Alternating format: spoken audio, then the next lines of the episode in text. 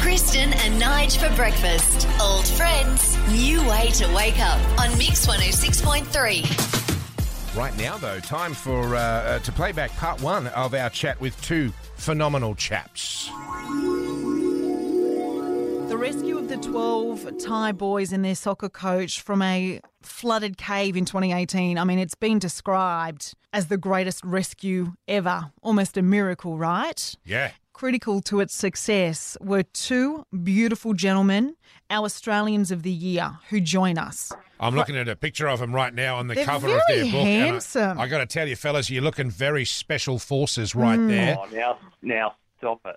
I'm just saying. Uh, Craig Challen and Richard Harris, gentlemen, welcome to the Hello. show. What an honour it is to have you on board. Well, great to be with you guys. Take us back to that moment, that moment where either you got a phone call or whether you heard of uh, the 12 Thai boys who had gone into the cave and you thought, I've got to get there and I've got to help. Well, we've been following this story like a lot of Australians, I guess, little snippets in the newspaper. Some boys are lost in a cave. And with each day that passed, I think we were like most people, we thought there's zero chance these boys are still alive. And then on day nine, the British divers found them and they were sitting up on this very high ledge surrounded by floodwaters, 2.6 kilometres into this uh, cave.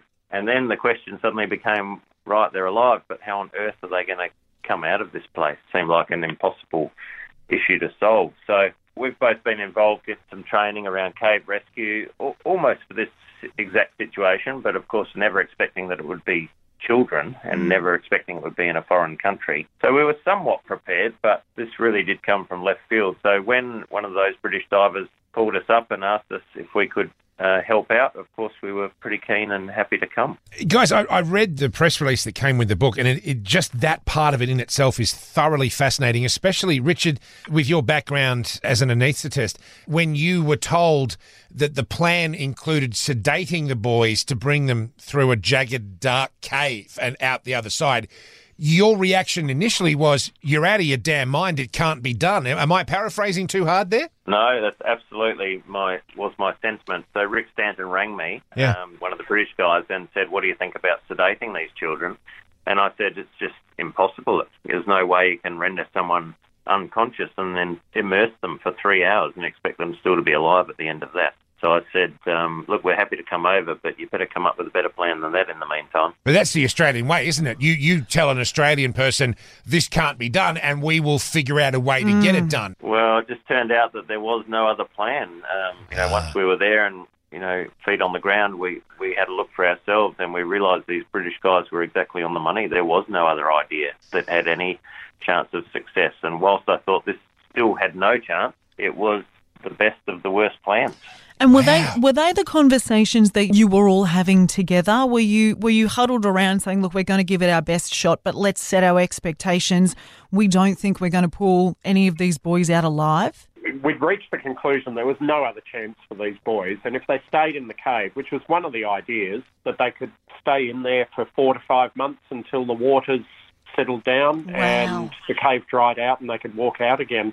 But we thought there was no chance that we would be able to get in all the food and supplies that they needed in time and that they would survive being wet and cold for all that time without getting infections and getting sick. So there was nil chance uh, unless we tried this cave rescue. So in that case, you know, if they were all going to die anyway, we couldn't make that situation any worse.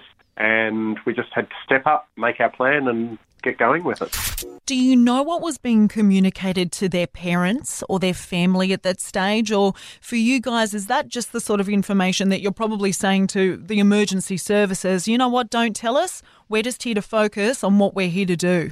Yeah, well, we were pretty busy just with the, the plan. We didn't meet the parents or have anything to do with them. They were on site, but uh, not really near us, and we were pretty isolated from everything else that was going on while we concentrated on the diving. So we didn't get to meet them until we actually went uh, back to Thailand in April this year, which was about nine months after the rescue happened. We met some of the parents then, and they did seem to be pretty happy with us. Oh, I can imagine. Yeah, I mean, you know, that seems fair enough, I guess, in hindsight, fellas. But Wow. um, now, just quickly too, uh, uh, I, I'm fascinated by the the logistics of the whole rescue operation.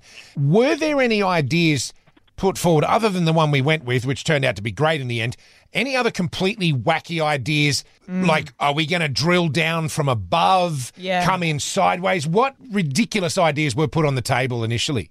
Well, none of these ideas seemed ridiculous at all, to be honest, because we were looking for any excuse to get out of the idea that was, um, you know, looming as the the one that might be involve us. Yeah. Um, so yeah, they were trying to pump the water out of the cave, drill down to feed supplies and fresh air into there, find other entrances. You probably heard about the involvement of Elon Musk turning up with a little submarine idea, thinking Yeah. that we might be able to bring the kids out inside that.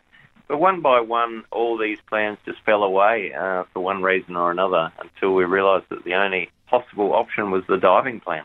And of course, the very tragic death of the uh, Thai Navy SEAL. What type of impact did that have on the operation? Well, that actually happened a few hours before we arrived, Mm. and uh, it was, uh, you know, although it was a tragedy in some ways, it was a little bit unsurprising to us because as good as these Thai Navy SEAL divers were, I mean, they're all combat trained and, and really good in the water, but they're not trained cave divers and they don't have any experience diving in these sort of overhead conditions and it's a really hostile environment unless you've got the specific skills that are needed to deal with that. So it was a little bit unsurprising. And after Saman's death, all diving in the cave by non cave divers was shut down and they were all withdrawn. Right. So that did give us a free run to get in and do what we needed to do.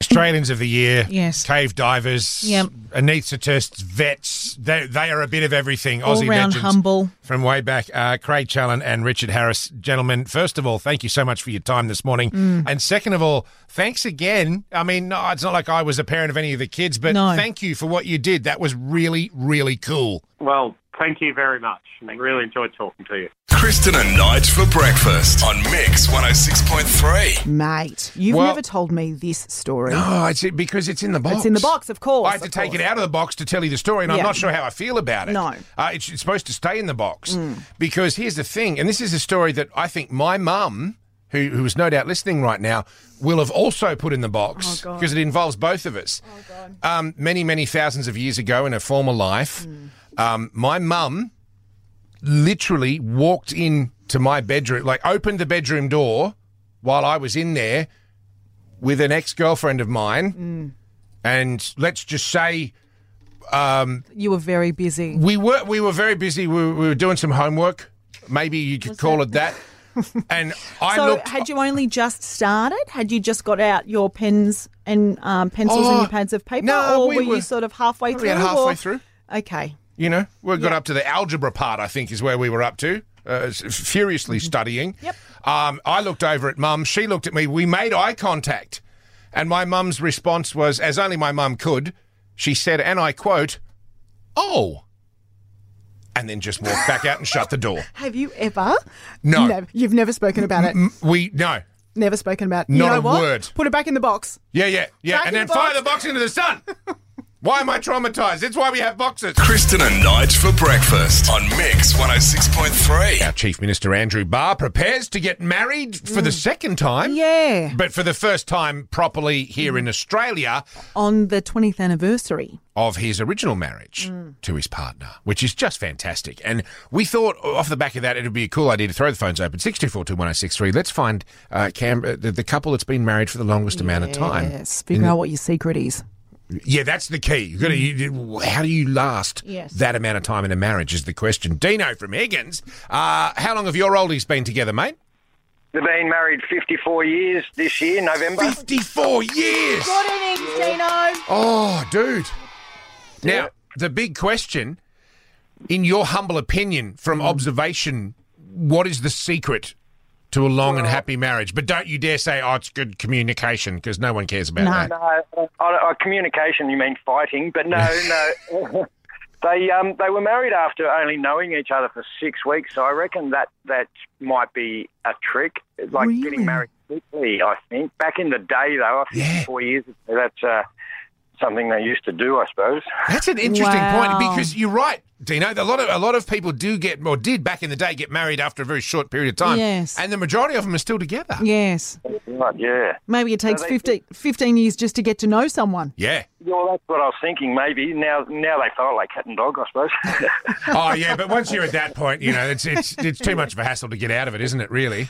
it's funny to watch. It's kind of like uh, everybody loves Raymond sort of thing. Yeah. Oh, there's a lot of love underneath all the yeah, screaming. I'm sure there that always there is. is. Thanks, Dino. Good on you, Dino. Uh, now Okay. let's see how we go. Louise from Chapman. The current bid is 54 years. Do we have any advance on 54 years? You, I don't know why I'm talking like that. No, your that's your a good one. parents. 64. How many? 64. 64. Oh, okay. Nearly 65 in February. Now, Louise, what's the secret? Ah. I think in that generation, they honoured their vows. It really has been, you know, richer, poorer, in sickness and in health. Yeah. They just, you know, they were brought up like that. And they both got dementia, and um, occasionally I put them in respite because I need a break. And I tell them, please put them in the same room because they fret without one another. And they, they do. They found mum and dad in the same single bed one night. And dad will go looking, I need to see my wife. Is she okay? Oh, Oh, Louise. Yeah. Oh. Just- I know I'm going to cry now too because it's just beautiful. They really do love each other. Oh, Wow, there you go. Louise, See, that look is at that. beautiful. And you know what? Thank you, thank you for sharing. And I'm I'm really glad that they still have each other as well. You know. Me too. The other thing is, my dad for years and years and years has always gone for a walk around the block or whatever, but he's always, always brought mum home a flower. Always. Just one flower. Louise, Yeah. you've done it. you've done Yeah. it. You know what? Sometimes it's just the simple things, right? That's Just the how it's simple done. Things, and you know what that is? That is doesn't matter where I go. I'm still thinking of you. Yeah. Yeah. Yep. damn it, Louise. Oh, Louise. that's for, that's the third time this year I've had what they call feelings, Yep. and I don't like it. Uh, Louise wins Wednesday. See, we live in a world now where this, as soon as you're mildly unhappy with something, you dispose of it. Of course. But back in those days, Nah. bring home a flower. Yeah. Oh, Yeah. And you made a promise. oh. You made a promise. All right, you need to shut up. I'm. This is getting weird. oh Kristen and Nige for breakfast on Mix 106.3.